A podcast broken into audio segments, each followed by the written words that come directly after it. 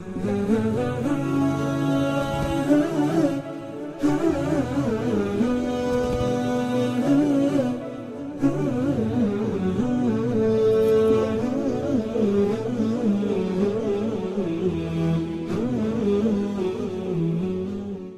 الله الرحمن الرحيم الحمد لله رب العالمين وصلى الله وسلم وبارك على سيدنا ونبينا محمد وعلى اله وصحبه اجمعين اللهم علمنا ما ينفعنا وانفعنا بما علمتنا وارزقنا جميعا. الإخلاص والسداد في القول والعمل يا رب العالمين. حياكم الله يا الإخوة والأخوات في هذا اللقاء المتجدد من لقاءات التعليق على تفسير الإمام عبد الله بن عمر البيضاوي الشافعي رحمه الله تعالى. وهذا هو الدرس السادس والثلاثون بعد المئة. واليوم هو الأحد الثالث من شهر ربيع الأول من عام 1440 للهجرة وكنا توقفنا عند قول الله تعالى في سورة المائدة الآية الثامنة والأربعين وأنزلنا إليك الكتاب بالحق مصدقا لما بين يديه من الكتاب ومهيمنا عليه فاحكم بينهم بما أنزل الله ولا تتبع أهواءهم عما جاءك من الحق. إلى آخر الآيات. فلعلنا نبدأ على بركة الله. تفضل يا شيخ أحمد. بسم الله والحمد لله والصلاة والسلام على رسول الله صلى الله عليه وسلم وبعد. اللهم اغفر لنا ولشيخنا وللمسلمين أجمعين. قال الإمام البيضوي رحمه الله وأنزلنا إليك الكتاب بالحق أي القرآن مصدقا لما بين يديه من الكتاب من جنس الكتب المنزلة فاللام الأولى للعهد والثانية للجنس. ومهيمنا عليه ورقيبا على سائر الكتب يحفظه عن التغيير ويشهد له بالصحة والثبات. وقرئ على بنية المفعول أي هومن عليه وحوفظ من التحريف. والحافظ له هو الله سبحانه وتعالى أو الحفاظ في كل عصر. فاحكم بينهم بما أنزل الله أي بما أنزل الله إليك. ولا تتبع أهواءهم عما جاءك من الحق بالانحراف عنه إلى ما يشتهونه. فعن صلة للا تتبع لتضمنه معنى لا تنحرف. أو حال من فاعله أي لا تتبع أهواءهم مائلا عما جاءك. لكل جعلنا منكم أيها الناس شرعة شريعة وهي الطريق إلى الماء. شبه بها الدين لأنه طريق إلى ما هو سبب الحياة الأبدية. وقرئ بفتح الشين. ومنهاج وطريقا واضحا في الدين من نهج الأمر من نهج الأمر إذا وضح. واستدل واستدل به على أن غير على أن غير غير متعبدين بالشرائع المتقدمة. ولو شاء الله لجعلكم أمة واحدة جماعة متفقة على دين واحد في جميع الأعصار من غير نسخ وتحويل. ومفعول لو شاء محذوف دل عليه الجواب. وقيل المعنى لو شاء الله اجتماعكم على الإسلام لأجبركم عليه. ولكن ليبلوكم فيما آتاكم من الشرائع المختلفة المناسبة لكل عصر وقرن. هل تعلمون بها هل تعملون بها مذعنين لها معتقدين أن اختلافها بمقتضى الحكمة الإلهية أم تزيغون عن الحق وتفرطون في العمل؟ فاستبقوا الخيرات فابتدروها انتهازا للفرصة وحيازة لفضل السبق والتقدم. إلى الله مرجعكم جميعا. استئناف فيه تعليل الأمر بالاستباق ووعد ووعيد للمبادرين والمقصرين فينبئكم بما كنتم فيه تختلفون بالجزاء الفاصل بين بين المحق والمبطل والعامل والمقصر.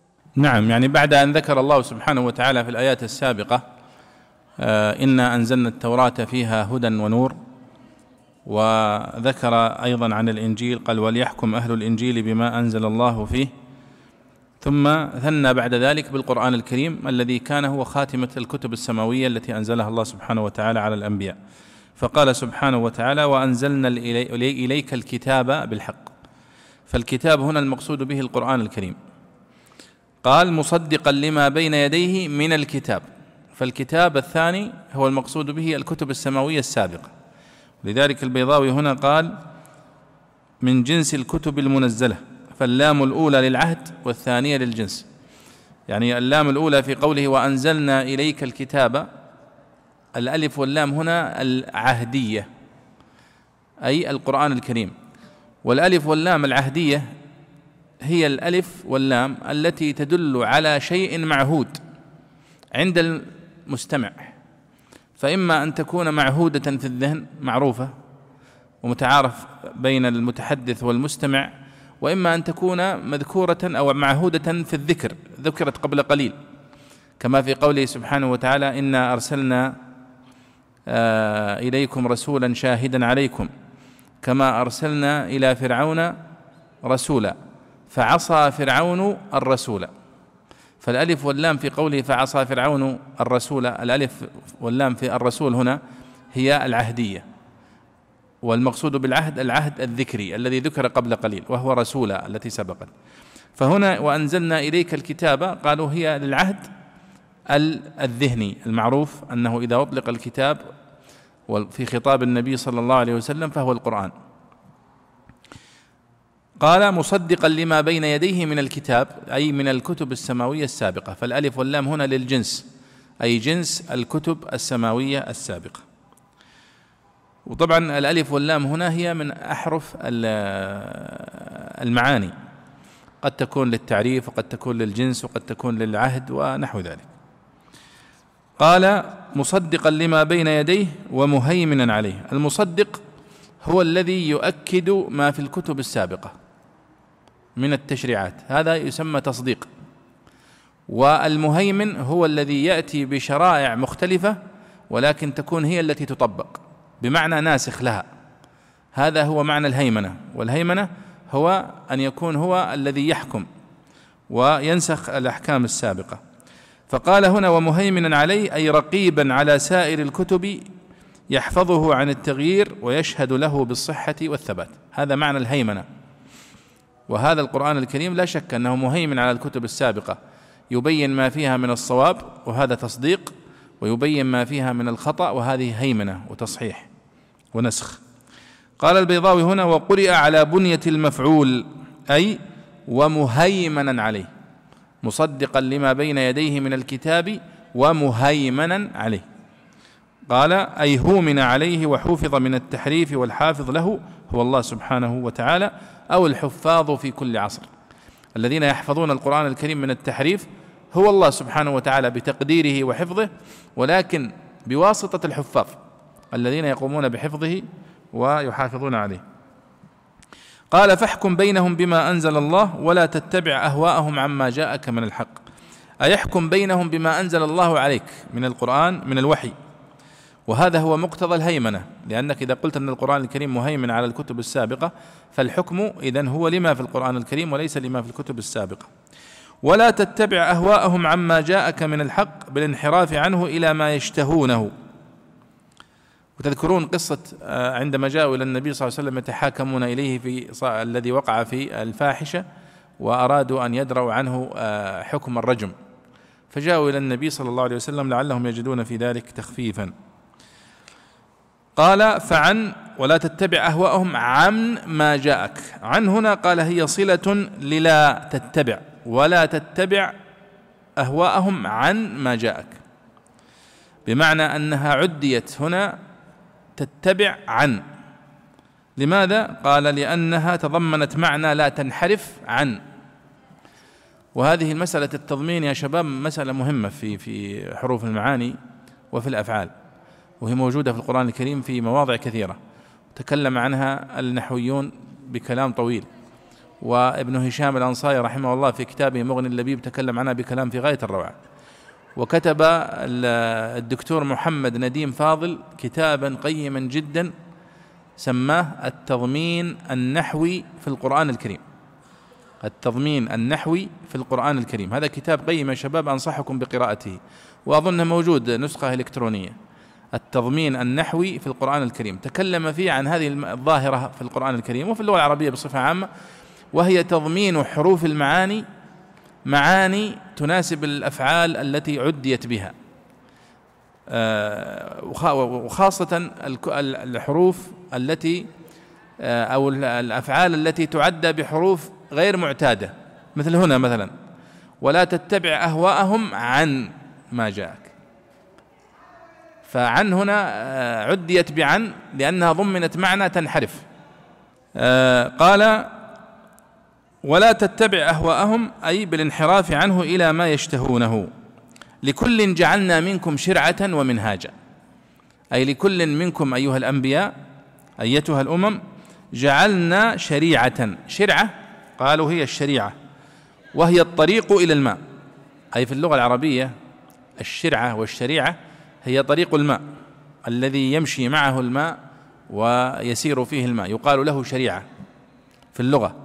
ثم سميت الشريعة شريعة لأن الناس يتبعونها ويسيرون على هديها كما يسير الماء في مجراه. قال شبه بها الدين لأنه طريق إلى ما هو سبب الحياة الأبدية. وهذا كلام جميل. يعني كأن الماء كما أن الماء هو سبب للحياة. وجعلنا من الماء كل شيء حي. ومجرى الماء وشريعة الماء فسميت شريعة الدين شريعة لأنها سبب الحياة الأبدية في الآخرة. وقرئ بفتح الشين يعني لكل جعلنا منكم شرعة ومنهاجا. والمنهاج هو الطريق الواضح أيضا في الدين مأخوذة من نهج الأمر إذا وضح. قال البيضاوي واستدل به على أن غير متعبدين بالشرائع المتقدمة. لأنه يقول لكل جعلنا منكم شرعة ومنهاج. فإذا شريعة المسلمين تختلف عن شريعة النصارى تختلف عن شريعة اليهود. لكل جعلنا منكم شرعة. فهذا دليل على أن غير متعبدين بالشرائع الماضية. وهذا من أدلة من يقولون أن شرع من قبلنا ليس شرع لنا. وتذكرون في المحاضرة الماضية أنه استدل على أن آه، شرع من قبلنا شرع لنا بالآيات بآيات مرت معنا. نسيت أي آية من الآيات التي مرت معنا.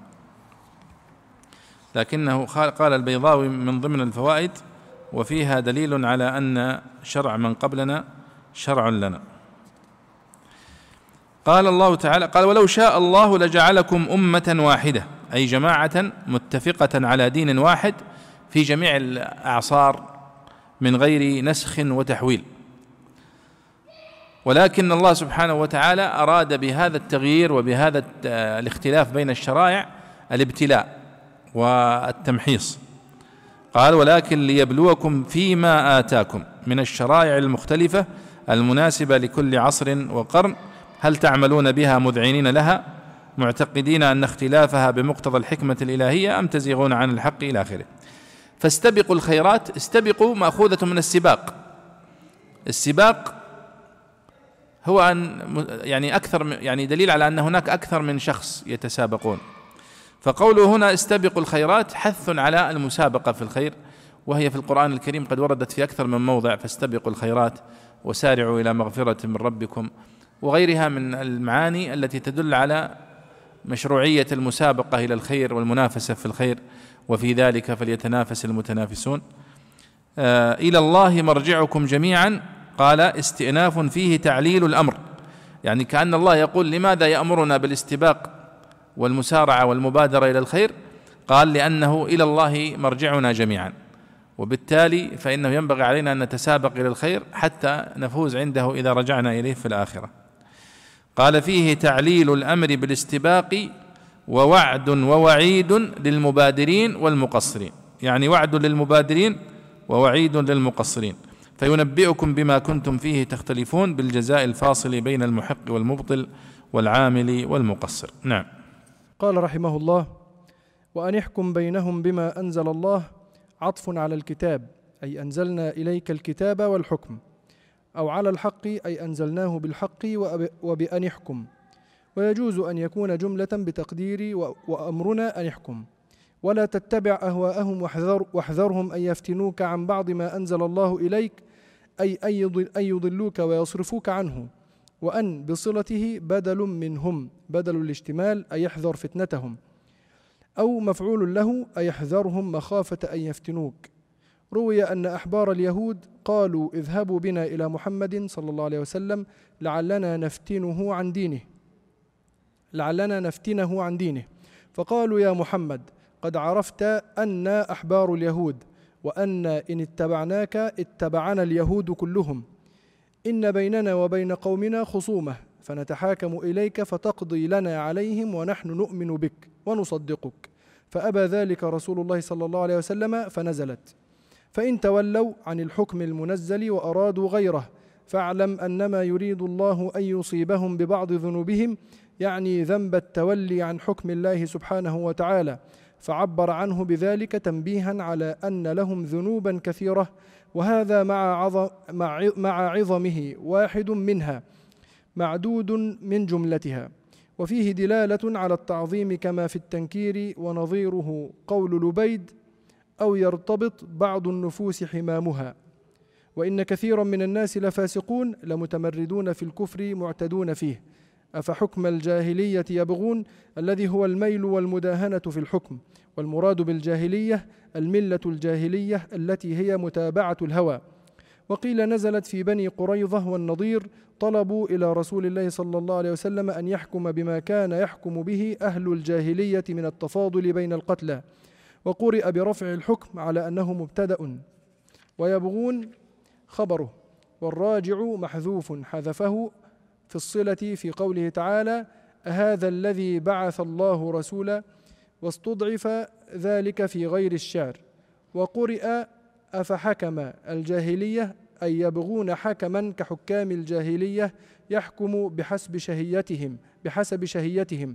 وقرأ ابن عامر تبغون بالتاء على قل لهم أفحكم الجاهلية تبغون؟ ومن أحسن من الله حكما لقوم يوقنون أي عندهم؟ واللام للبيان كما في قوله تعالى هيت لك. أي هذا الاستفهام لقوم يوقنون فإنهم هم الذين يتدبرون الأمور ويتحققون الأشياء بأنظارهم فيعلمون أن لا أحسن حكما من الله سبحانه وتعالى. نعم. يقول الله سبحانه وتعالى وأن احكم بينهم بما أنزل الله ولا تتبع أهواءهم واحذرهم أن يفتنوك عن بعض ما أنزل الله إليك.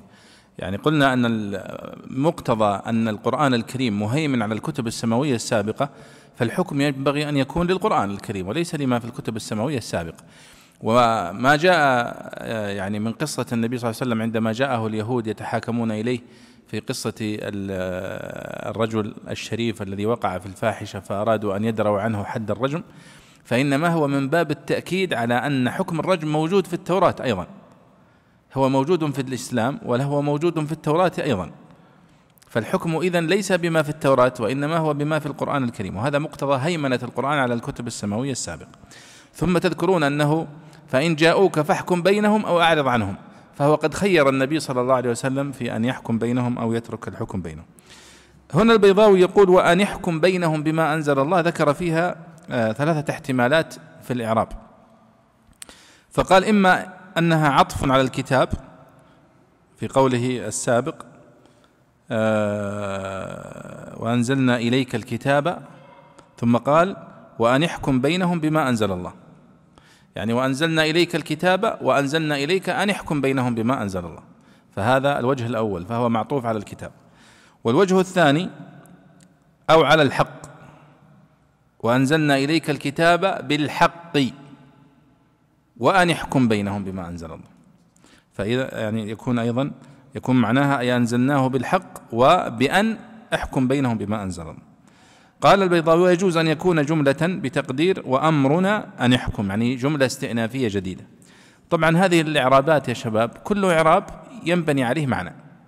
فالبيضاوي اكتفى بالإعراب وترك المعنى لك لكي تحمله على المعنى الذي يدل عليه الإعراب. تفضل يا حبيبي. عندك سؤال؟ طيب. قال ولا تتبع أهواءهم واحذرهم أن يفتنوك عن بعض ما أنزل الله إليك أي أن يضلوك ويصرفوك عنه. والمقصود بهم هنا اليهود الذين جاءوا إلى النبي صلى الله عليه وسلم فهي كأنها مخافة أن ولا تتبع أهواءهم واحذرهم أن يفتنوك. فأن يفتنوك هنا تعرب على أنها بدل اشتمال. كأن تقول مثلا أعجبني محمد صوته. أعجبني محمد فكأن سائل سألك ماذا أعجبك فيه؟ فتقول صوته. فيكون صوته هنا هو بدل اشتمال لأنه مشتمل داخل محمد كله. أنت أعجبك محمد. وصوته هو جزء منه مشتمل يعني داخله. فهنا واحذرهم هذا تحذير عام لكنه قال واحذرهم أن يفتنوك. فإذا هو تحذير خاص من فتنتهم بالذات. قال روي أن أحبار اليهود قالوا اذهبوا بنا إلى محمد لعلنا نفتنه عن دينه. فقالوا يا محمد قد عرفت أن أحبار اليهود وأن إن اتبعناك اتبعنا اليهود كلهم. إن بيننا وبين قومنا خصومة فنتحاكم إليك فتقضي لنا عليهم. ونحن نؤمن بك ونصدقك. فأبى رسول الله ذلك. يعني وتحكم لنا عليهم بالباطل. وإلا لو كان تحكم لنا عليهم بالحق والحق معهم لما تردد النبي صلى الله عليه وسلم في ذلك. قال فإن تولوا عن الحكم المنزل وأرادوا غيره فاعلم أن ما يريد الله أن يصيبهم ببعض ذنوبهم. يعني بذنب التولي عن حكم الله. لكن لعظم هذا الذنب خصه بالذكر. وحمله على قول آه، لبيد تراك أمكنة إذا لم أرضها أو يرتبط بعض النفوس حمامها. فالشاهد قوله أو يرتبط بعض النفوس حمامها. والموت لا يتجزأ. فالمقصود بها أو يرتبط النفوس حمامها. لكنه قال أو يرتبط بعض النفوس حمامها من باب يعني التأكيد على على الذين يعني يتولون كبر. المعارضة في كما في معلقة لبيد. فهنا فاعلم أن ما يريد الله أن يصيبهم ببعض ذنوبهم. فهم لديهم ذنوب كثيرة لكن ذنب إعراضهم وتوليهم عن حكم الله هو أشدها. فذكره وخصه بالذكر. نعم. أفحكم الجاهلية يبغون؟ ثم يعني هنا استفهام إنكاري. أفحكم الجاهلية يبغون؟ يعني الله يستغرب ويستنكر من هذا الميل إلى حكم الجاهلية. الذي هو الميل والمداهنة في الحكم. والمراد بالجاهلية الملة الجاهلية التي هي متابعة الهوى. والمقصود والجاهلية نسبة إلى الجاهل فيقال جاهلية. والمقصود بها المرحلة التي سبقت الإسلام. كل المرحلة التي سبقت الإسلام توصف بأنها جاهلية لأن الأصل فيها كان هو الظلم. كما يقول في هذه الآية أفحكم الجاهلية يبغون؟ أي الميل عن الحق إلى الباطل. فنسب هذا الحكم وهو الظلم والميل عن الحق إلى الباطل إلى الجاهلية لأنه كان شائعا فيهم. وإلا كان في الجاهلية عدل أيضا. كان في الجاهلية من يقوم بالعدل لكنهم قلة. وأصبح الظلم والبغي هو الأصل في ذلك الوقت. ولذلك وهذا والله أعلم من معاني قول المتنبي والظلم من شيم النفوس فإن تجد ذا عفة فلعلة لا يظلم. هذا البيت تكلم عنه شراح ديوان المتنبي. ماذا يقصد المتنبي؟ يقول والظلم من شيم النفوس فكأنه النفوس مفطورة على الظلم والبغي إلا من رحم الله. المتنبي يقول والظلم من شيم النفوس فإن تجد ذا عفة فلعلة لا يظلم. فيقول إذا وجدت أحدا لا يظلم فهناك سبب. إما أنه عاجز عن الظلم وإما أنه تقي متورع وإلا النفوس مفطورة ومجبولة على الظلم. هكذا يزعم يعني المتنبي وليس يعني قوله بوحي. لكن هكذا يعني يتكلم الشراح. فهنا والله أعلم يمكن أن نقول أن هذا في الجاهلية أن الروح الجاهلية والنفس الجاهلية فعلا الأصل فيها الظلم. كما قال الله سبحانه وتعالى هنا أفحكم الجاهلية يبغون؟ فنسب الظلم والانحراف عن الحق إلى الجاهلية كأنه سائد فيها. قيل أن هذه الآية نزلت في بني قريظة والنظير طلبوا إلى رسول الله أن يحكم بما كان يحكم به أهل الجاهلية من التفاضل بين القتلى. بمعنى أنهم لا يرون أن فلان عديل لفلان كونه نفس بشرية. لا إذا قتل سيد من ساداتهم لا بد أن يقتل بهم مئة من آه، القبيلة الأخرى وهكذا. وهذا ظلم وبغي. وقرئ برفع الحكم يعني أفحكم الجاهلية يبغون؟ أفحكم الجاهلية والقراءة التي معنا أفحكم الجاهلية يبغون. آه فيكون إعرابها إذا قلنا أفحكم الجاهلية يبغون يكون حكم مبتدأ ويبغون جملة فعلية في محل رفع خبر. والراجع محذوف. يعني أفحكم الجاهلية يبغونه. فحذف الهاء هذه اللي هي الضمير حذفها. وقال فحكم الجاهلية يبغون ولم يقل يبغونه حذفه. قال حذفه في الصلة في قوله تعالى أهذا الذي بعث الله رسولا. يعني كما أن الله حذف في هذا الذي بعث الله رسولا الضمير وإلا الأصل هذا الذي بعثه الله رسولا. فحذف الضمير في قوله بعث وأصبحت بعث بدون بعثه. أهذا الذي بعثه الله رسولا؟ فكذلك هنا أفحكم الجاهلية يبغونه؟ حذف الضمير آه، للعلم به طبعا. والقاعدة النحوية المضطردة تقول وحذف ما يعلم جائز. أي شيء يمكن أنه يعرف من السياق فحذفه جائز. واستضعف ذلك في غير الشعر. وقرئ أفحكم الجاهلية يبغون؟ أي الحكم الحاء الذي يحكم بين الناس آه، وهو حكام الجاهلية يحكمون بحسب أهوائهم وتشهيهم. وقرأ ابن عامر تبغون أفحكم الجاهلية تبغون؟ على قل لهم يا محمد أفحكم الجاهلية تبغون؟ ومن أحسن من الله حكما لقوم يوقنون؟ هذا أيضا استفهام استنكاري أي لا يوجد أحد أحسن من حكم الله سبحانه وتعالى وشرعه. نعم. قال رحمه الله يا أيها الذين آمنوا لا تتخذوا اليهود والنصارى أولياء فلا تعتمدوا عليهم ولا تعاشروهم معاشرة الأحباب. بعضهم أولياء بعض إيماء إلى علة النهي أي فإنهم متفقون على خلافكم يوالي بعضهم بعضا لاتحادهم في الدين وإجماعهم على مضادتكم. ومن يتولهم منكم فإنه منهم أي ومن والاهم منكم فإنه من جملتهم. وهذا التشديد في وجوب مجانبتهم كما قال عليه الصلاة والسلام لا تتراءى نارهما. أو لأن, الموا... لأن الموالي لهم كانوا منافقين. إن الله لا يهدي القوم الظالمين أي الذين ظلموا أنفسهم بموالاة الكفار أو المؤمنين بموالاة أعدائهم. فترى الذين في قلوبهم مرض يعني ابن أبي وأضرابه يسارعون فيهم أي في موالاتهم ومعاونتهم. يقولون نخشى أن تصيبنا دائرة يعتذرون بأنهم يخافون أن تصيبهم. دائرة من دوائر الزمان بأن ينقلب الأمر وتكون الدولة للكفار. روي أن عبادة بن الصامت رضي الله تعالى عنه قال لرسول الله صلى الله عليه وسلم إن لي موالي من اليهود كثيرا عددهم وإني أبرأ إلى الله وإلى رسوله من ولايتهم وأوالي الله ورسوله. فقال ابن أبي إني رجل أخاف الدوائر ولا أبرأ من ولاية موالي. فنزلت. فعسى الله أن يأتي بالفتح لرسول الله صلى الله عليه وسلم على أعدائه وإظهار المسلمين أو أمر من عنده يقطع شأفة اليهود من القتل والإجلاء أو الأمر بإظهار أسرار المنافقين وقتلهم. فيصبحوا أي هؤلاء المنافقون على ما أسروا في أنفسهم نادمين على ما استبطنوه من الكفر والشك في أمر الرسول صلى الله عليه وسلم فضلا عما أظهروه مما أشعر على نفاقهم. هذه الآية من الآيات يعني الشديدة في سورة آل عمران في النهي عن موالاة الكفار. يا أيها الذين آمنوا لا تتخذوا اليهود والنصارى أولياء. بعضهم أولياء بعض ومن يتولهم منكم فإنه منهم. فالعلماء دائما في عند هذه الآية والمفسرون يتوقفون طويلا. ليبينوا نوع الموالاة التي نهى الله سبحانه وتعالى عنها.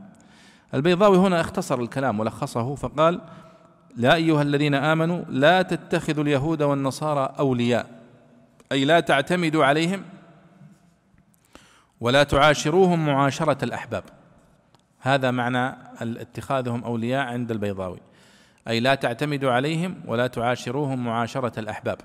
وإنما تعاملوا معهم وأنتم تبغضونهم في الله لكفرهم وشركهم. قال بعضهم أولياء بعض. يعني كأن هذا يقول البيضاوي إيماء إلى علة النهي. لماذا نهانا الله سبحانه وتعالى عن موالاة الكفار؟ قال لأنهم لا يحبونكم. بل بعضهم أولياء بعض. يعني اليهود الكفار هم يوالون بعضا. ما معنى بعضهم أولياء بعض؟ أي النصارى أولياء للنصارى. واليهود أولياء لليهود. هذا هو تفسير ابن جرير الطبري الذي رجحه كثير من المفسرين. بمعنى أن اليهود يوالون اليهود والنصارى يوالون النصارى. وبعض المفسرين يوسع المعنى فيقول أنهم اليهود يوالون اليهود والنصارى يوالون النصارى وكذلك اليهود يوالون النصارى. بدليل قوله تعالى والذين كفروا بعضهم أولياء بعض. فعم كل الكفار بأنهم يوالوا يوالي بعضهم بعض. النصارى واليهود يوالي بعضهم بعضا وهذا مشاهد وملحوظ. فإنهم قد يختلفون فيما بينهم إلا على المسلمين فإنهم يتفقون قال ومن يتولهم منكم فإنه منهم. أي ومن والاهم منكم فإنه من جملتهم. يعني من والى اليهود فهو يهودي ومن والى النصارى فهو نصراني. وهذا تشديد في الحكم فهو حكم بكفر من يقع في هذا النوع من الموالاه. قال وهذا التشديد في وجوب مجانبتهم كما قال عليه الصلاة والسلام لا تتراءى ناراهما لا تتراءى ناراهما يعني لا يكون الواحد منا مواليا للنصارى ولليهود لدرجة أنك تبتعد عنهم حتى في المسكن فلا تشاهد نيرانهم ولا يشاهدون نارك. وهذا تشديد من النبي صلى الله عليه وسلم في العزلة حتى العزلة المكانية والبعد عن أماكنهم والبعد عن مدنهم وعن دولهم. وين قال إن الله لا يهدي القوم الظالمين أي الذين ظلموا أنفسهم بموالاة الكفار أو المؤمنين بموالاة أعدائهم. وهذه الآية يعني وقع خلاف شديد في معنى الموالاه. وما هو مناط التكفير بالموالاه؟ هل هو كما يقول البيضاوي هنا معاشرتهم معاشرة الأحباب والاعتماد عليهم؟ أم هو كما يقول بعض المفسرين المناصرة لا تتخذوا اليهود والنصارى أولياء أي لا تناصروهم على المسلمين؟ وأيضا ستأتي يعني آيات تؤكد هذا أن المقصود بالموالاه هو المناصرة. فتقف مع اليهود ومع النصارى في جيوشهم أو في حروبهم فهذا هو الموالاة التي تخرج من الملة. وهناك كتب قيمة في هذا يا شباب أنصحكم بقراءتها. كتاب الموالاة والمعاداة في الشريعة الإسلامية للدكتور آه، ستر بن ثواب آه، الجعيد. نعم. له كتاب جميل اسمه الموالاة والمعاداة في الشريعة الإسلامية. تكلم عن هذه الآية بكلام مفصل ونقل أقوال العلماء وهي مسألة كما تلاحظون مسألة من مسائل العقيدة لأنها آه، يعني حكم بكفر من يقع فيها. ولذلك يعني المسألة حساسة وهي تعتبر من مسائل التكفير الكبرى. قال الله سبحانه وتعالى فترى الذين في قلوبهم مرض يسارعون فيهم. يعني من المسلمين أناس في قلوبهم مرض والمرض إذا ذكر في القرآن الكريم منصرفا إلى القلب فهو النفاق. فهو النفاق. كما قال في أول سورة البقرة في قلوبهم مرض فزادهم الله مرضا وكذلك هنا هو مرض النفاق. لأن الذين وقعوا منهم هذه الموالاة للكفار واليهود وغيرهم هم من المنافقين من أمثال عبد الله بن أبي وأضرابه. ولذلك يقول البيضاوي هنا فترى الذين في قلوبهم مرض يعني ابن أبي وأضرابه. ولم يبين المقصود بالمرض لأنه معروف قد مر معنا أن المقصود بمرض القلب هو النفاق في مواضع كثيرة. يسارعون فيهم يعني هؤلاء المنافقون لا يقطعون علاقاتهم مع هؤلاء الكفار وينابذونهم آه، يعني ويقطعون آه، العلاقات بينهم كما كانت في الجاهلية المناصرة بينهم ان يدفع أن يعني هناك أحلاف كانت بين الأنصار وبين اليهود. يتناصرون في الحرب وفي في السلم.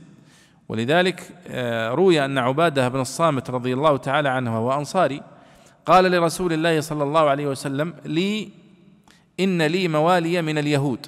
كثيرا عددهم. وإني أبرأ إلى الله وإلى رسوله من ولايتهم وأوالي الله ورسوله.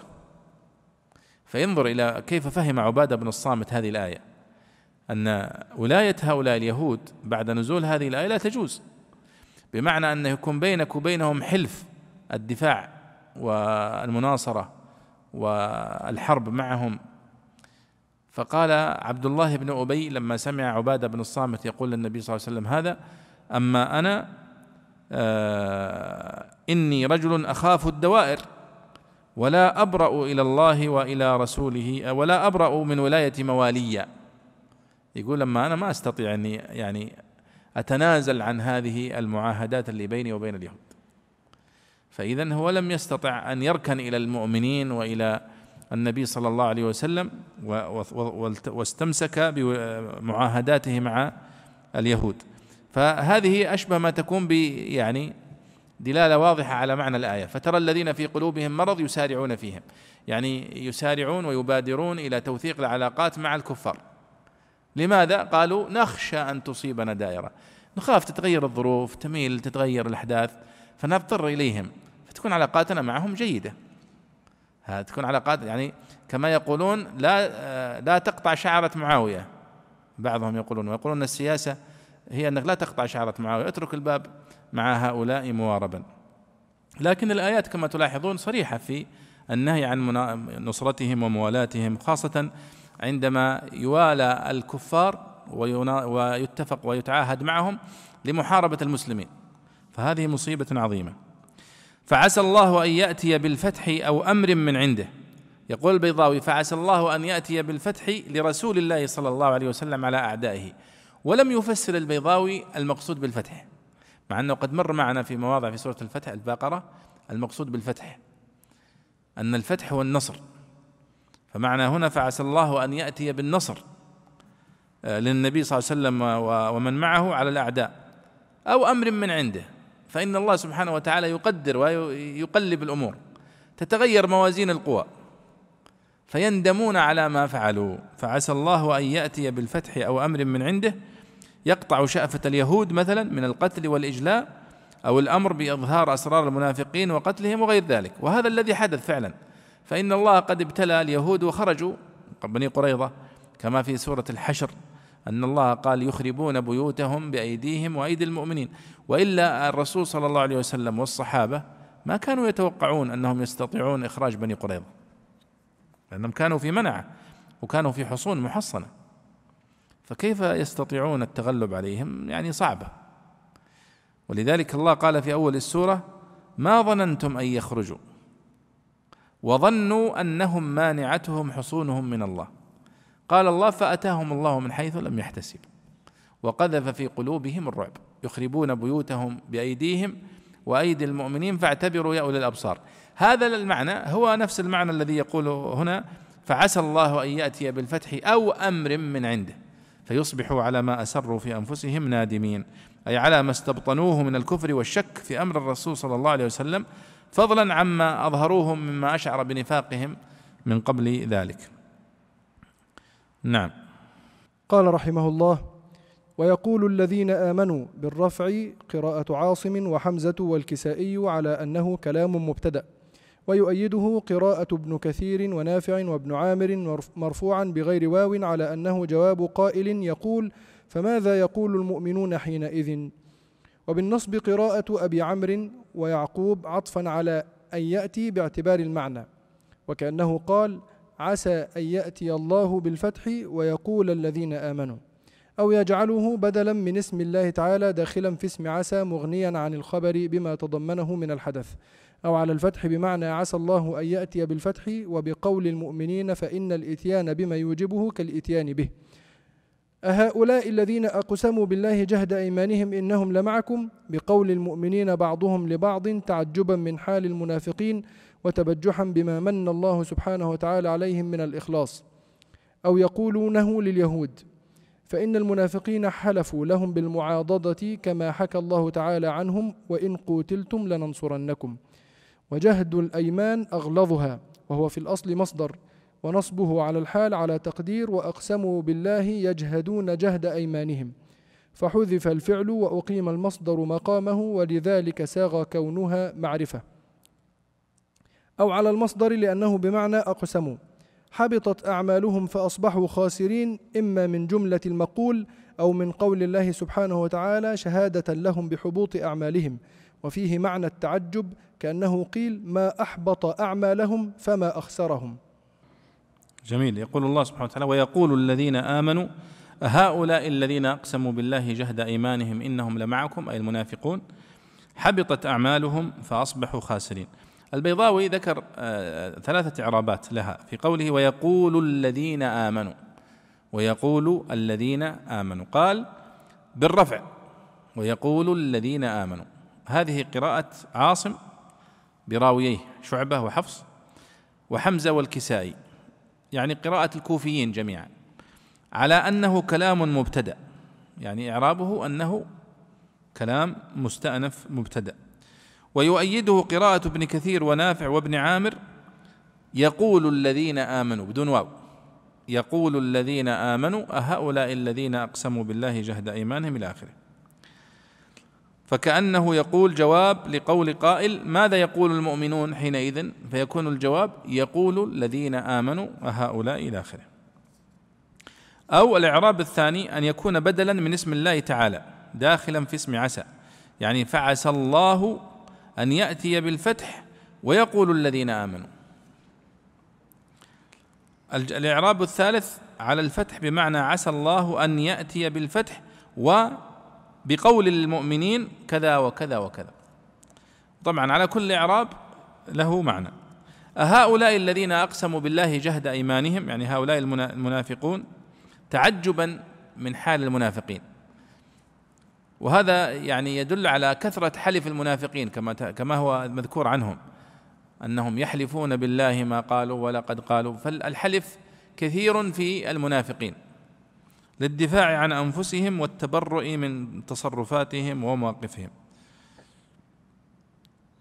أو يقولونه لليهود.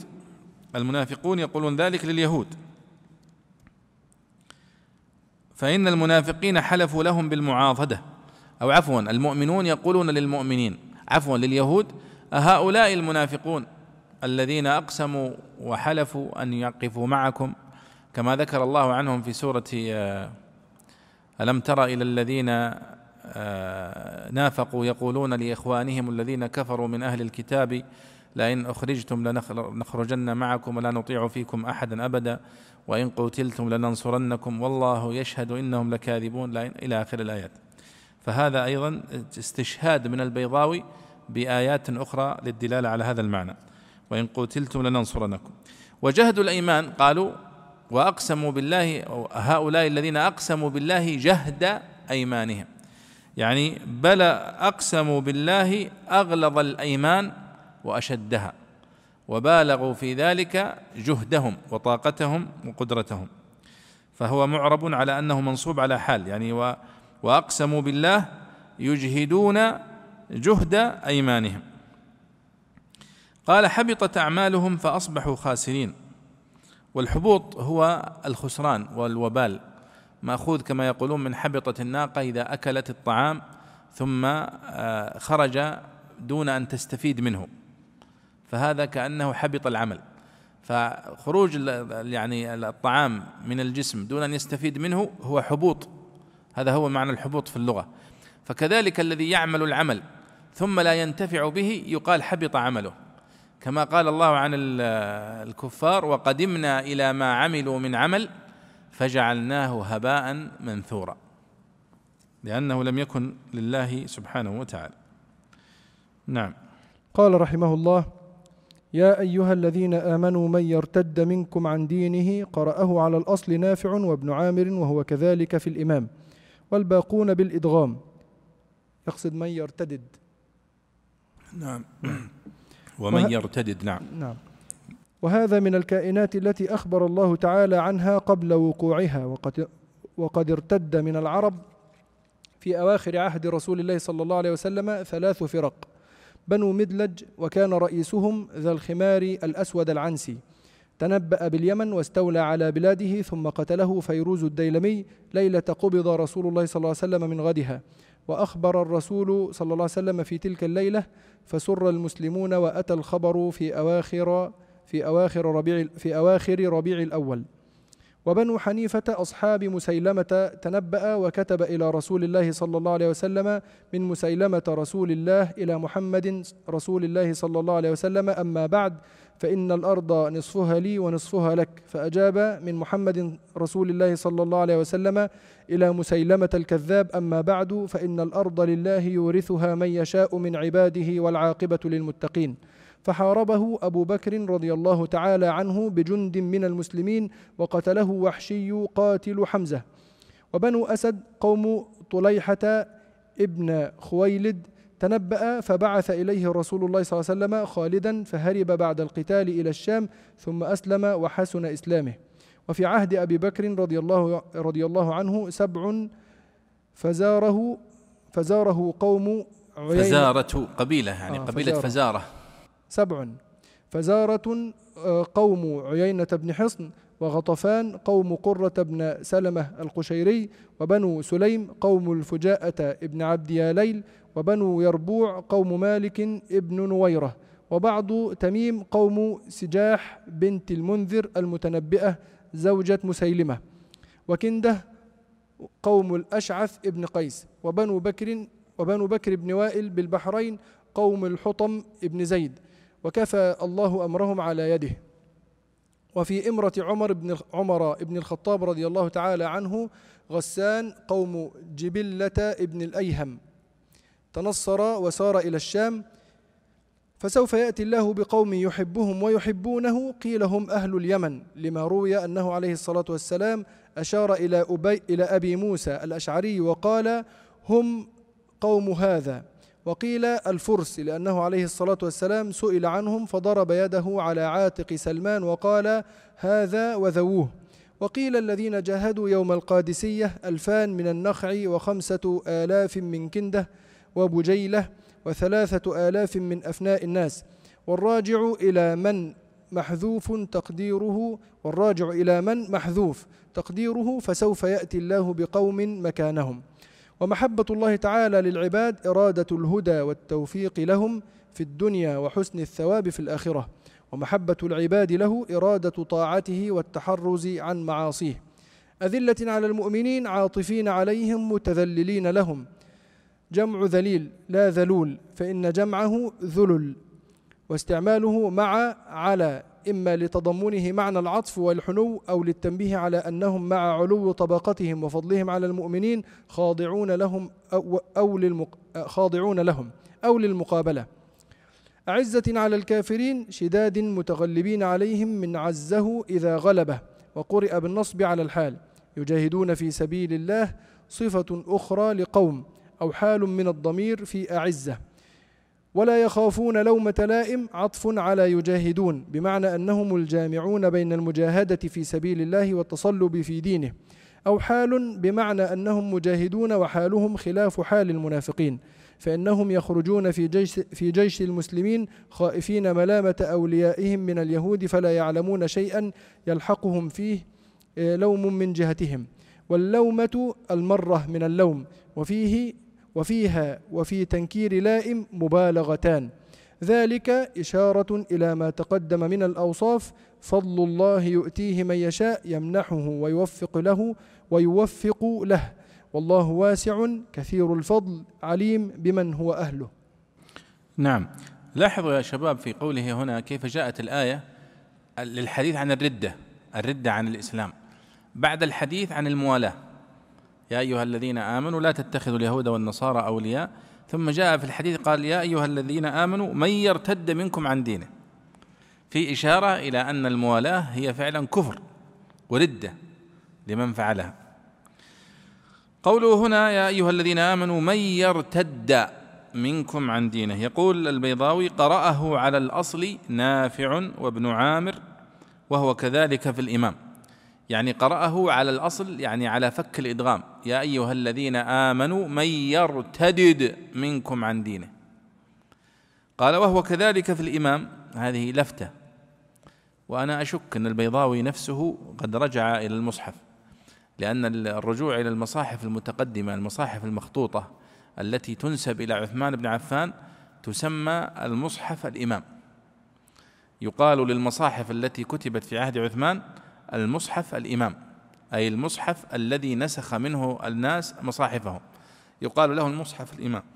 فيقول البيضاوي أنها مكتوبة في المصحف الإمام بدا بدالين يعني مفكوكة الإدغام. يا أيها الذين آمنوا من يرتدد. لكن هل معنى ذلك أن البيضاوي نفسه هو الذي رجع إلى المصحف الله أعلم. لكن قد يكون استفاد ذلك من كلام الزمخشري. قال والباقون بالإدغام. يعني بقية القراء قرأوه بالإدغام كما نقرأ نحن في عاصم. يا أيها الذين آمنوا من يرتد فأدغمت الدالان في بعضهما.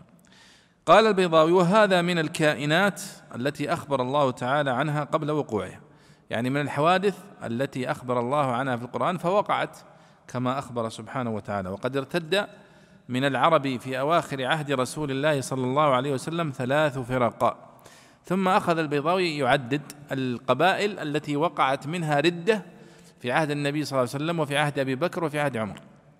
وهذا استطراد من البيضاوي. فقال إنه قد يعني ارتدت بنو مدلج في عهد النبي صلى الله عليه وسلم وكان آه، الأسود العنسي هو زعيم لهم. وأيضا آه، ارتدت أيضا بنو حنيفة آه، وقد وقعت معارك شديدة كما تعلمون. في أواخر عهد النبي صلى الله عليه وسلم ثم لما تولى عمر عثمان أبو بكر أكمل محاربة هؤلاء المرتدين في اليمامة وكانت يعني آخرها معركة اليمامة التي قادها عثمان عفوا خالد بن الوليد وقتل منها سبعمائة من حفاظ القرآن. وكانت سببا مباشرا لجمع القرآن في عهد أبي بكر الصديق. وأيضا ذكر آه، بنو أسد قوم طليحة الأسدي ثم ذكر الذين أيضا ارتدوا في عهد أبي بكر وهم سبع قبائل كما يقول فزارة وهي قبيلة من القبائل بني تميم الكبيرة فزارة ومنها عيينة بن حصن آه، زعيمها عيينة بن حصن التميمي وغطفان وهم قوم قرة بن سلمة القشيري وبنو سليم وبنو يربوع وبعض تميم وهم أتباع سجاح العامرية وغيره وغيرهم. فهذا استطراد يعني في بيان بعض القبائل التي وقعت منها الردة في العهود الأولى في الإسلام.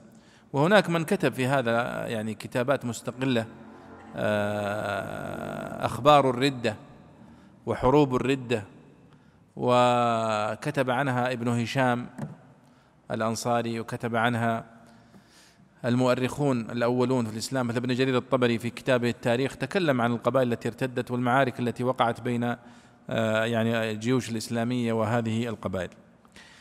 قال فسوف يأتي الله بقوم يحبهم ويحبونه.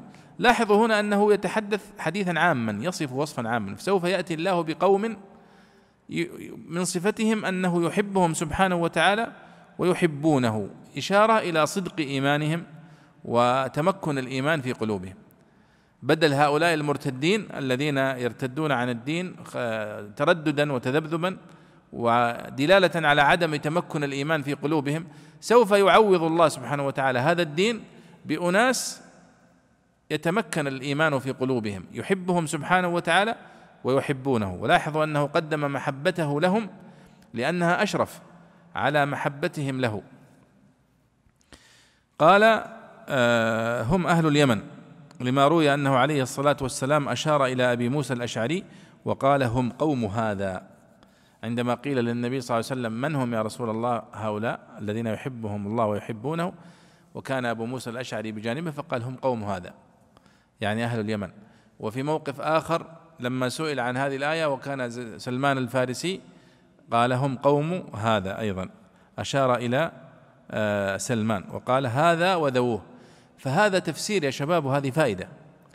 هذا تفسير من النبي صلى الله عليه وسلم بالمثال فالكلام هنا أن تقول أن المقصود فسوف يأتي الله بقوم يحبهم ويحبونهم أنهم أهل اليمن. صحيح. هم مثال على القوم الذين يحبهم الله ويحبونه. لكن ليسوا هم فقط المقصودين المقصودين بهذا. وكذلك الفرس الذين يعني المؤمنين من أصحاب سلمان الفارسي وأمثاله. فهم يدخلون في من يحبهم الله ويحبونه. لكن هل هو تفسير وحيد ويعني يمكن قصر معنى الآية عليه؟ لا. لأن المعنى الآية أعم. في قوله فسوف يأتي الله بقوم يحبهم ويحبونه. فكل من تتوفر فيه هذه الصفة وهي أنه يحب الله ويحب ويقاتل ويدافع عن دينه وعن آه، يعني الإسلام بمحبة وصدق فهو يدخل تحت هذه الآية. سواء كان من أهل اليمن ولا من أهل نجد ولا من أهل الشام ولا من أهل مصر فهو يعني يتوفر فيه هذه الصفة. طيب يقال قد يقول لك قائل طيب الرسول صلى الله عليه وسلم فسرها بأنهم أهل اليمن وفسرها بأنهم أهل فارس فتقول صحيح هذا تفسير بالمثال. أي أن هذا مثال على من ينطبق عليه هذا المعنى. لا أن المعنى لا يدل إلا عليه فقط. وهذا يعني مهم جدا يا شباب. والتفسير بالمثال موجود في تفسير النبي صلى الله عليه وسلم وفي تفسير الصحابة الكرام والتابعين. قال وقيل الذين جاهدوا يوم القادسية ألفان من النخع وخمسة آلاف من كند إلى آخره. فالصواب كما قلت لكم هو أنها أعم وهؤلاء مجرد أمثلة. قال والراجع إلى من؟ محذوف. تقديره فسوف يأتي الله بقوم مكانهم. يعني فسوف يأتي الله بقوم يحبهم ويحبونه مكان هؤلاء المرتدين. فحذف يعني آه، المفعول به.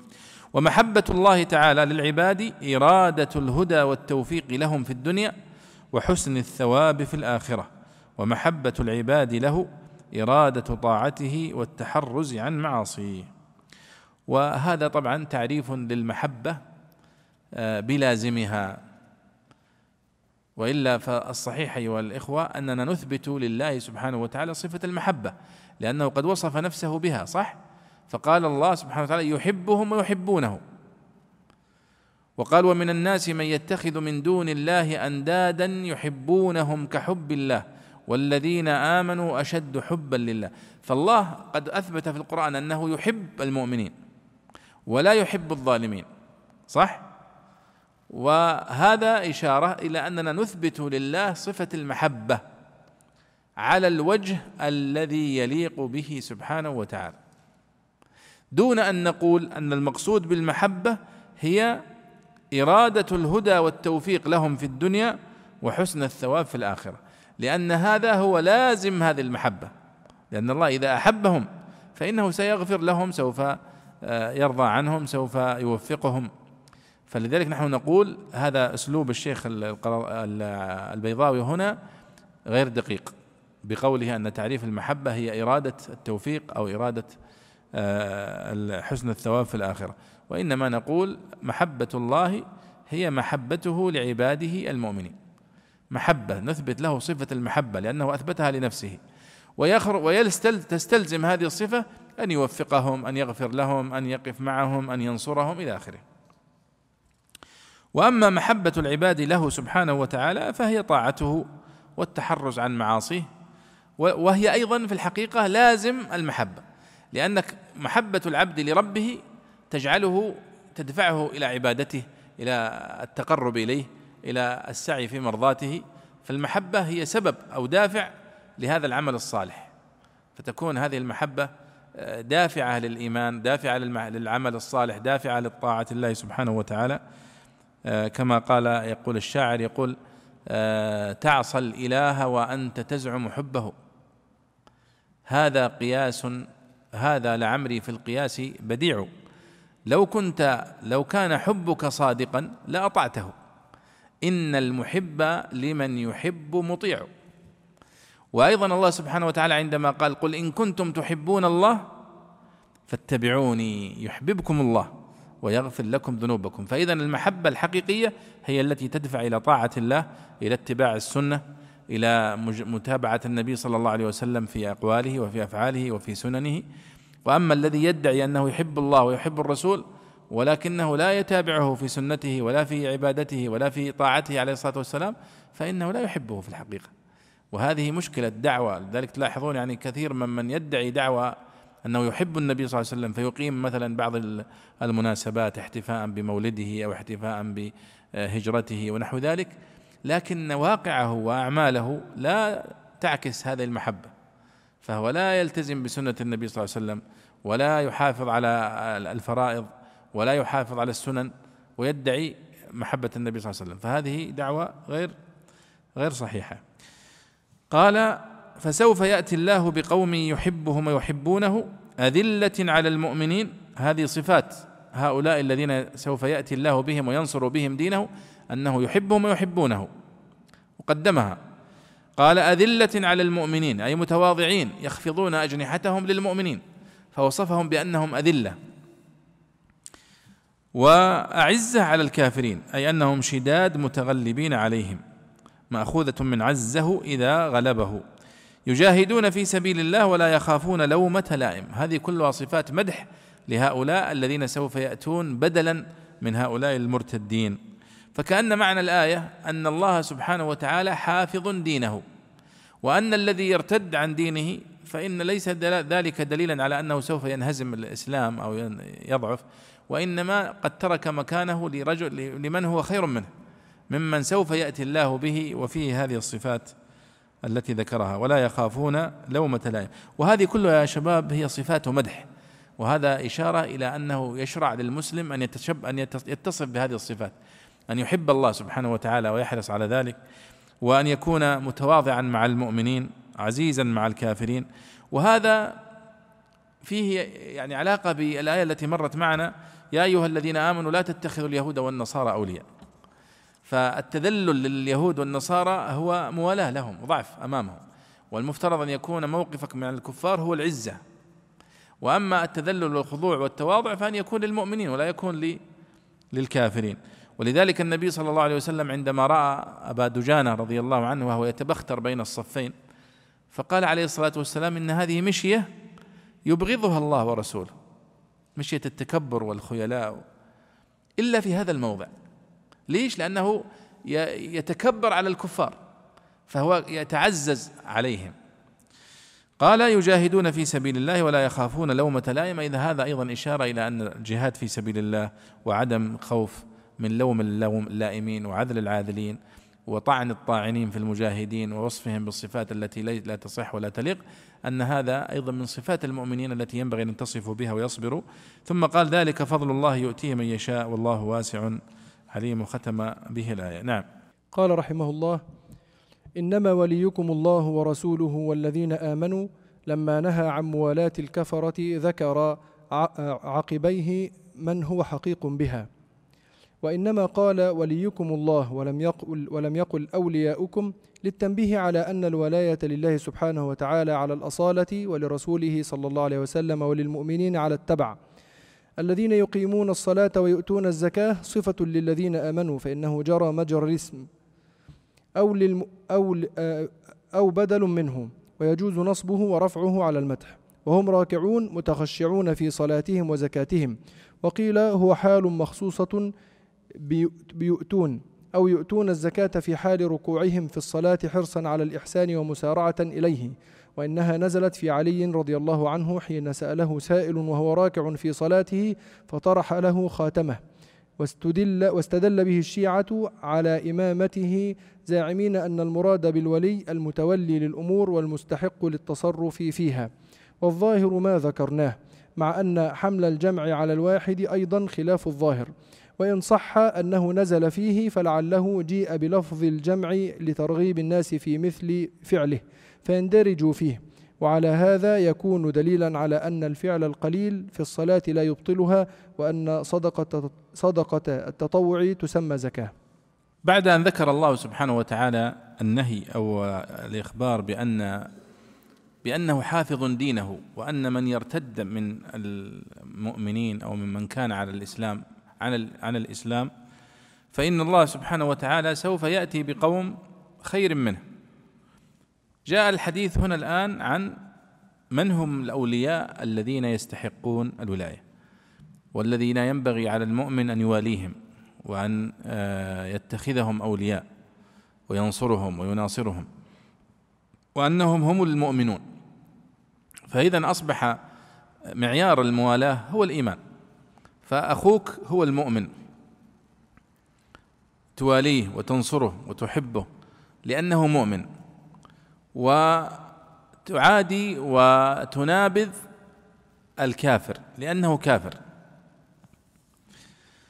فيقول الله إنما وليكم الله ورسوله والذين آمنوا. فهو لما نهى عن موالاة الكفرة ذكر عقبه من من هو حقيق بالموالاه. وإنما قال وليكم الله ولم يقل أولياؤكم. للتنبيه على أن الولاية لله سبحانه وتعالى على الأصالة ولرسوله صلى الله عليه وسلم وللمؤمنين على التبع. إنما وليكم الله ورسوله والذين آمنوا. ولم يقل إنما أولياؤكم الله ورسوله والذين آمنوا. إشارة إلى أن الولاية هي لله سبحانه وتعالى. ثم لمن والى الله وهم أنبياؤه والصالحون والمؤمنون. قال الذين يقيمون الصلاة ويؤتون الزكاة وهم راكعون. هذه صفة الذين آمنوا. وذكر هذه الصفات بالذات التي تستحق يستحق المؤمن من أجلها الموالاة إشارة إلى أهميتها وهي أشياء كلها ظاهرة. فقال إنما وليكم الله ورسوله والذين آمنوا وهذا يكفي لكنه وصف الذين آمنوا بصفات. فقال الذين يقيمون الصلاة.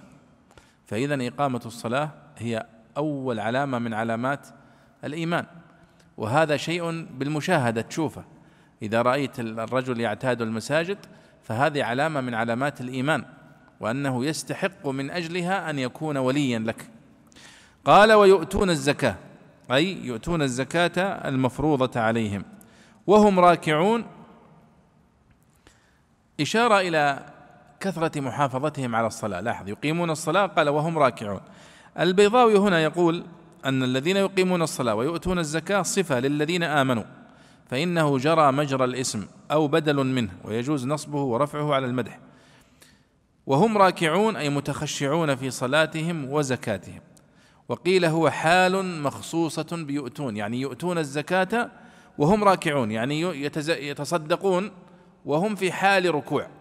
طبعا هذا لم يذكر إلا عن علي بن أبي طالب رضي الله عنه. ذكر أنه كان هو الوحيد الذي استجاب أو نفذ الآية التي في سورة المجادلة. آه، في قوله يا أيها الذين آمنوا لا تقدموا بين آه، آه، إذا ناجيتم الرسول فقدموا بين يدي نجواكم صدقة. ثم قبل أن يعمل بها أحد إلا علي بن أبي طالب نسخت. فقال الله بعدها أأشفقتم أن تقدموا بين يدي نجواكم صدقة؟ فإذ لم تفعلوا وتاب الله عليكم فأقيموا الصلاة إلى آخر الآية. فيقولون الذي عمل بهذه الآية فقط كان علي بن أبي طالب. كيف ذلك؟ قالوا كان يصلي في المسجد النبوي في مسجد الرسول صلى الله عليه وسلم وهو راكع فجاء رجل يسأل ووقف أمامه عنده. فعلي رضي الله عنه أخذ خاتمه وهو راكع وألقاه لهذا السائل. هكذا تقول الرواية. وهي مذكورة في كتب التفسير في سبب نزول أو في عند قوله تعالى أشفقتم أن تقدموا بين يدي نجواكم؟ صدقة في سورة المجادلة وكذلك هنا. فيقول هنا أنها نزلت في علي رضي الله عنه حين سأله سائل وهو راكع في صلاته فطرح له خاتمه. واستدل بها الشيعة على إمامة علي رضي الله عنه وأن المراد بالولي المتولي للأمور والمستحق للتصرف فيها. والصحيح أن الولي هنا هو المؤمن القريب الذي يستحق النصرة والولاية. لأن الآية التي مرت معنا يا أيها الذين آمنوا لا تتخذوا اليهود والنصارى أولياء. لا تتخذوهم أولياء تناصرونهم وتحبونهم وتعاشرونهم. فالآيات التي بعدها نفس المعنى الولاية بمعنى النصرة. وهناك يعني كلام للشوكاني رحمه الله في كتاب له جميل اسمه قطر الولي. في شرح حديث الولي من عاد لي وليا فقد آذنته بالحرب. فتكلم في هذا الكتاب مجلد كبير تكلم فيه عن معنى الولاية ومن هو الذي يتصف بها وشرح قول الله تعالى ألا إن أولياء الله لا خوف عليهم ولا هم يحزنون الذين آمنوا وكانوا يتقون. ورد على من يزعم أن الولاية هي بهذه الأعمال الباطلة التي يدعيها أنه ولي من أولياء الله وهو ليس كذلك. فكذلك هنا في قوله الذين يقيمون الصلاة ويؤتون الزكاة وهم راكعون المقصود بها إشارة إلى محافظتهم على الصلاة والزكاة. وأما وهم راكعون على أنها يؤتون الزكاة وهم في حال الركوع فهو تفسير مرجوح وليس تفسيرا آه، راجحا. قال البيضاوي على افتراض أن هذا المعنى صحيح أنه يؤتون الزكاة وهم في حال الركوع والذي أدى والذي قام بذلك هو علي بن أبي طالب فقط. قال على هذا يكون دليلا على أن الفعل القليل في الصلاة لا يبطلها لأن علي نزع الخاتم وأعطاه الرجل ولم يحكم النبي صلى الله عليه وسلم بأن صلاته باطلة لأن النبي كان شاهدا للقصة. عندما قال للرجل من الذي تصدق عليك؟ قال علي فقط. هذا الراكع. وأن صدقة التطوع تسمى زكاة لأن الله قال ويؤتون الزكاة والمقصود بها إن صحت أنها في علي ليست الزكاة الواجبة وإنما التطوع. نعم. قال رحمه الله ومن يتولى الله ورسوله والذين آمنوا ومن يتخذهم أولياء فإن حزب الله هم الغالبون أي فإنهم هم الغالبون. ولكن وضع الظاهر موضع المضمر تنبيها على البرهان عليه فكأنه قيل ومن يتولى هؤلاء فهم حزب الله وحزب الله هم الغالبون وتنويها بذكرهم وتعظيما لشأنهم وتشريفا لهذا بهذا الاسم وتشريفا لهم بهذا الاسم. وتعريضا لمن يوالي غير غير هؤلاء بأن حزب بأنه حزب الشيطان. وأصل الحزب القوم يجتمعون لأمر حزبهم. نعم يعني أيضا هذا تأكيد على أن من يتولى الله ورسوله والذين آمنوا فهو على الطريق الصحيح وهو المستجيب لأمر الله. وأما من يتولى الكفار والمنافقين واليهود والنصارى فهو على باطل وعلى ضلال. والله سبحانه وتعالى من باب التثبيت للمؤمنين يقول لهم أن الذين يتولون يستجيبون لأمر الله فيجعلون ولايتهم ونصرتهم ومحبتهم للمؤمنين للنبي صلى الله عليه وسلم ولمن معه من المؤمنين فإن حزب الله هم الغالبون.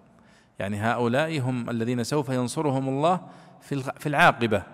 قد يكون ذلك في الدنيا وقد يكون في الآخرة. قال ومن يتولى هؤلاء فهم حزب الله وحزب الله هم الغالبون. وتنويها بذكرهم وتعظيما لشأنهم وتشريفا لهم بهذا الاسم اسم حزب الله. وتعريضا لمن يوالي غيرهم بأنه ليس من حزب الله فيكون من حزب الشيطان. وأصل الحزب يقول في اللغة هو مأخوذ من حزبه الأمر إذا أهمه فيجتمع الناس من أجله فيسمون حزبا.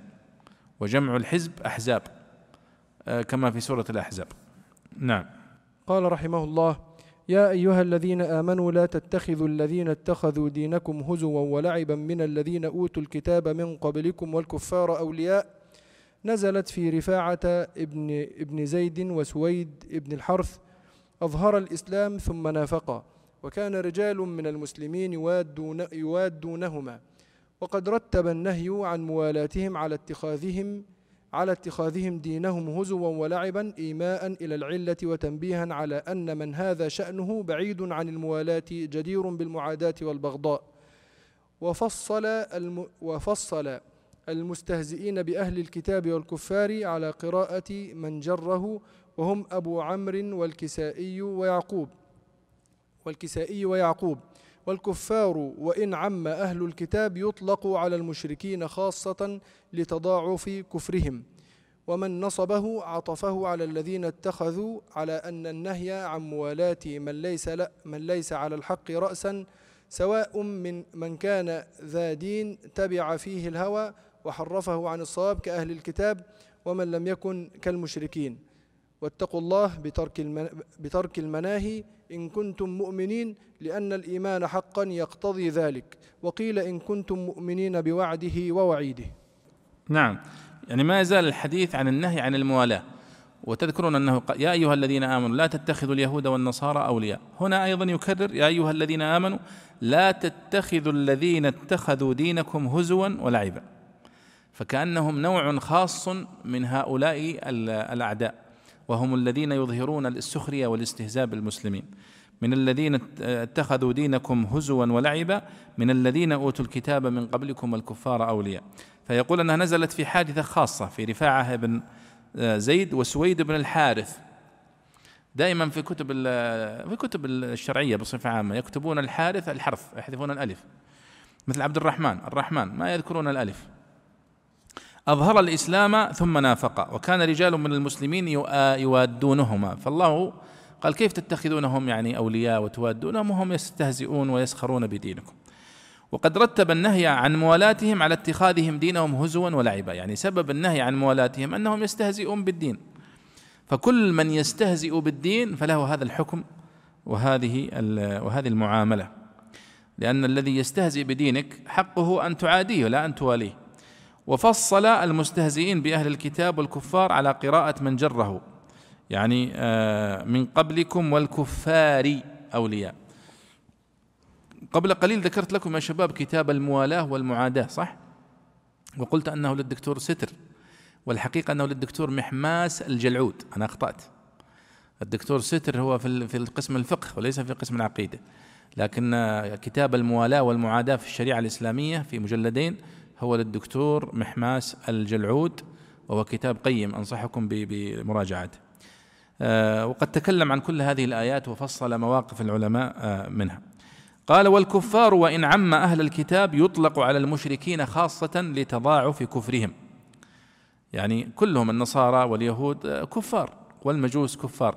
لكنه أطلقه الله سبحانه وتعالى على المشركين خاصة الذين يعني مثل المجوس ومشركي العرب آه، إشارة إلى تضاعف كفرهم وأن اليهود والنصارى أخف كفرا منهم.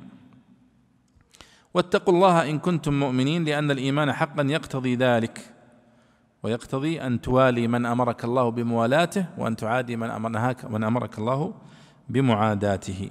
أيوة تفضل. قال رحمه الله وإذا ناديتم إلى الصلاة اتخذوها هزوا ولعبا أي اتخذوا الصلاة أو المناداة. وفيه دليل على أن الأذان مشروع للصلاة. روي أن نصرانيا بالمدينة كان إذا سمع المؤذن يقول أشهد أن محمد رسول الله عليه الصلاة والسلام. قال أحرق وأهله نيام فتطاير شررها في البيت فأحرقه فأحرقه وأهله. ذلك بأنهم قوم لا يعقلون فإن السفه يؤدي إلى الجهل بالحق والهزؤ والهزؤ به والعقل يمنع منه. نعم. آه، تذكرون أول ما ذكرنا أول ما بدأنا في تفسير سورة المائدة آه، ذكرنا أن سورة المائدة قد انفردت بأحكام آه، دون سائر سور القرآن الكريم. وقد ذكر أحد التابعين وهو أبو ميسرة رضي الله عنه أن اشتملت سورة المائدة على ثمان عشرة فريضة. ليست في غيرها. ومر معنا منها حرمت عليكم الميتة ذكر من والمنخنقة.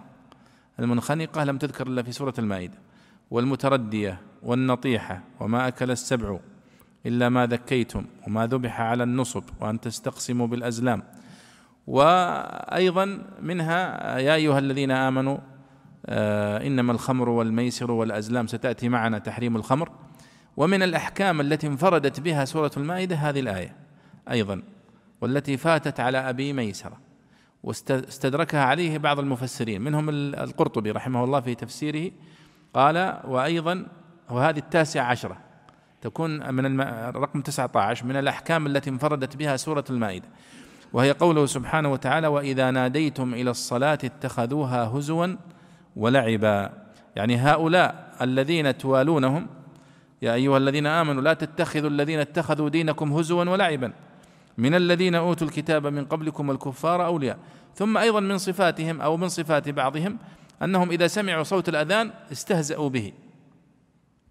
وإذا ناديتم إلى الصلاة اتخذوها هزوا ولعبا. معنى الآية يعني اتخذوا الصلاة أو المناداة إليها هزوا ولعبا وسخرية. قال البيضاوي وفيه دليل على أن الأذان مشروع للصلاة. فعلا هذه الآية هي الآية التي تدل على مشروعية الأذان للصلوات الخمس. لأن الآية التي في سورة الجمعة وهي قوله سبحانه وتعالى آه، يا أيها الذين آمنوا إذا نودي للصلاة من يوم الجمعة فاسعوا إلى ذكر الله. هي خاصة بالنداء إلى صلاة الجمعة لكن هذه إشارة إلى النداء للصلوات الخمس. فهو يعني آه، يذم الذين يستهزئون بالنداء. إشارة إلى مشروعية هذا النداء وأنه من شعائر الإسلام. ثم ذكر البيضاوي قصة النصراني الذي كان إذا سمع الأذان يستهزئ به وانتقم الله منه. ذلك بأنهم قوم لا يعقلون فإن السفه يؤدي إلى الجهل بالحق والهزء به وأما العقل فإنه يمنع من ذلك. نعم. تفضل يا شيخ محمد قال رحمه الله قل يا أهل الكتاب هل تنقمون منا؟ هل تنكرون منا وتعيبون؟ يقال نقم منه كذا إذا أنكره وانتقم إذا كافأه. وقرئ تنقمون بفتح القاف وهي لغة. إلا أن آمنا بالله وما أنزل إلينا وما أنزل من قبل الإيمان بالكتب المنزلة كلها. وأن أكثركم فاسقون عطف على أن على أن آمنا. وكأن المستثنى لازم الأمرين وهو المخالفة. أي ما تنكرون منا إلا مخالفتكم حيث دخلنا الإيمان وأنتم خارجون منه. أو كان الأصل واعتقاد أو, أو كان الأصل واعتقاد أن أكثركم فاسقون فحذف المضاف. أو على ما أو على ما أي وما تنقمون منا إلا الإيمان بالله وبما أنزل وبما وبأن أكثركم فاسقون. أو على علة محذوفة والتقدير هل تنقمون منا إلا أن آمنا لقلة إنصافكم وفسقكم أو نصب بإضمار فعل يدل عليه هل, تنقم هل تنقمون؟ أي ولا تنقمون أن أكثركم فاسقون. أو أو رفع على الابتداء والخبر محذوف. أي وفسق وفسقكم ثابت معلوم عندكم ولكن حب الرياسة والمال يمنعكم عن عن عن الإنصاف. والآية خطاب ليهود ليهود سألوا رسول الله صلى الله عليه وسلم عمن يؤمن به فقال آمنا بالله وما أنزل إلينا. إلى قوله ونحن له مسلمون. فقالوا حين سمعوا ذكر عيسى لا نعلم دينا شرا من دينكم. نعم هذه الآية كأنها خطاب للنبي صلى الله عليه وسلم في الرد على هؤلاء الذين يستهزئون بشعائر الإسلام وبالأذان. فكأن يقول الله سبحانه وتعالى قل لهم يا محمد قل لهؤلاء الذين يستهزئون بالأذان ويستهزئون بشرائع الإسلام هل تنقمون منا؟ يعني ما الذي يجعلكم تستهزئون وتسخرون من الإسلام؟ هل السبب الذي يجعلكم تسخرون أن الله وفقنا للإيمان وهدانا وأضلكم؟ هل تنقمون منا إلا أن آمنا بالله وما أنزل وما أنزل إلينا وما أنزل من قبل وأن أكثركم فاسقون؟ فالنبي صلى الله عليه وسلم جاء مصدقا لما جاء به الأنبياء السابقون موسى وعيسى وإبراهيم بخلاف هؤلاء اليهود والنصارى الذين لا يؤمنون بمحمد صلى الله عليه وسلم وينكرون نبوته. فهذا هو معنى هذه الآية ولعلنا إن شاء الله يعني نعلق على هذه التفاصيل والإعرابات التي ذكرها البيضاوي في اللقاء القادم بإذن الله ونكتفي بهذا. وصلى الله وسلم على سيدنا ونبينا محمد وعلى آله وصحبه أجمعين.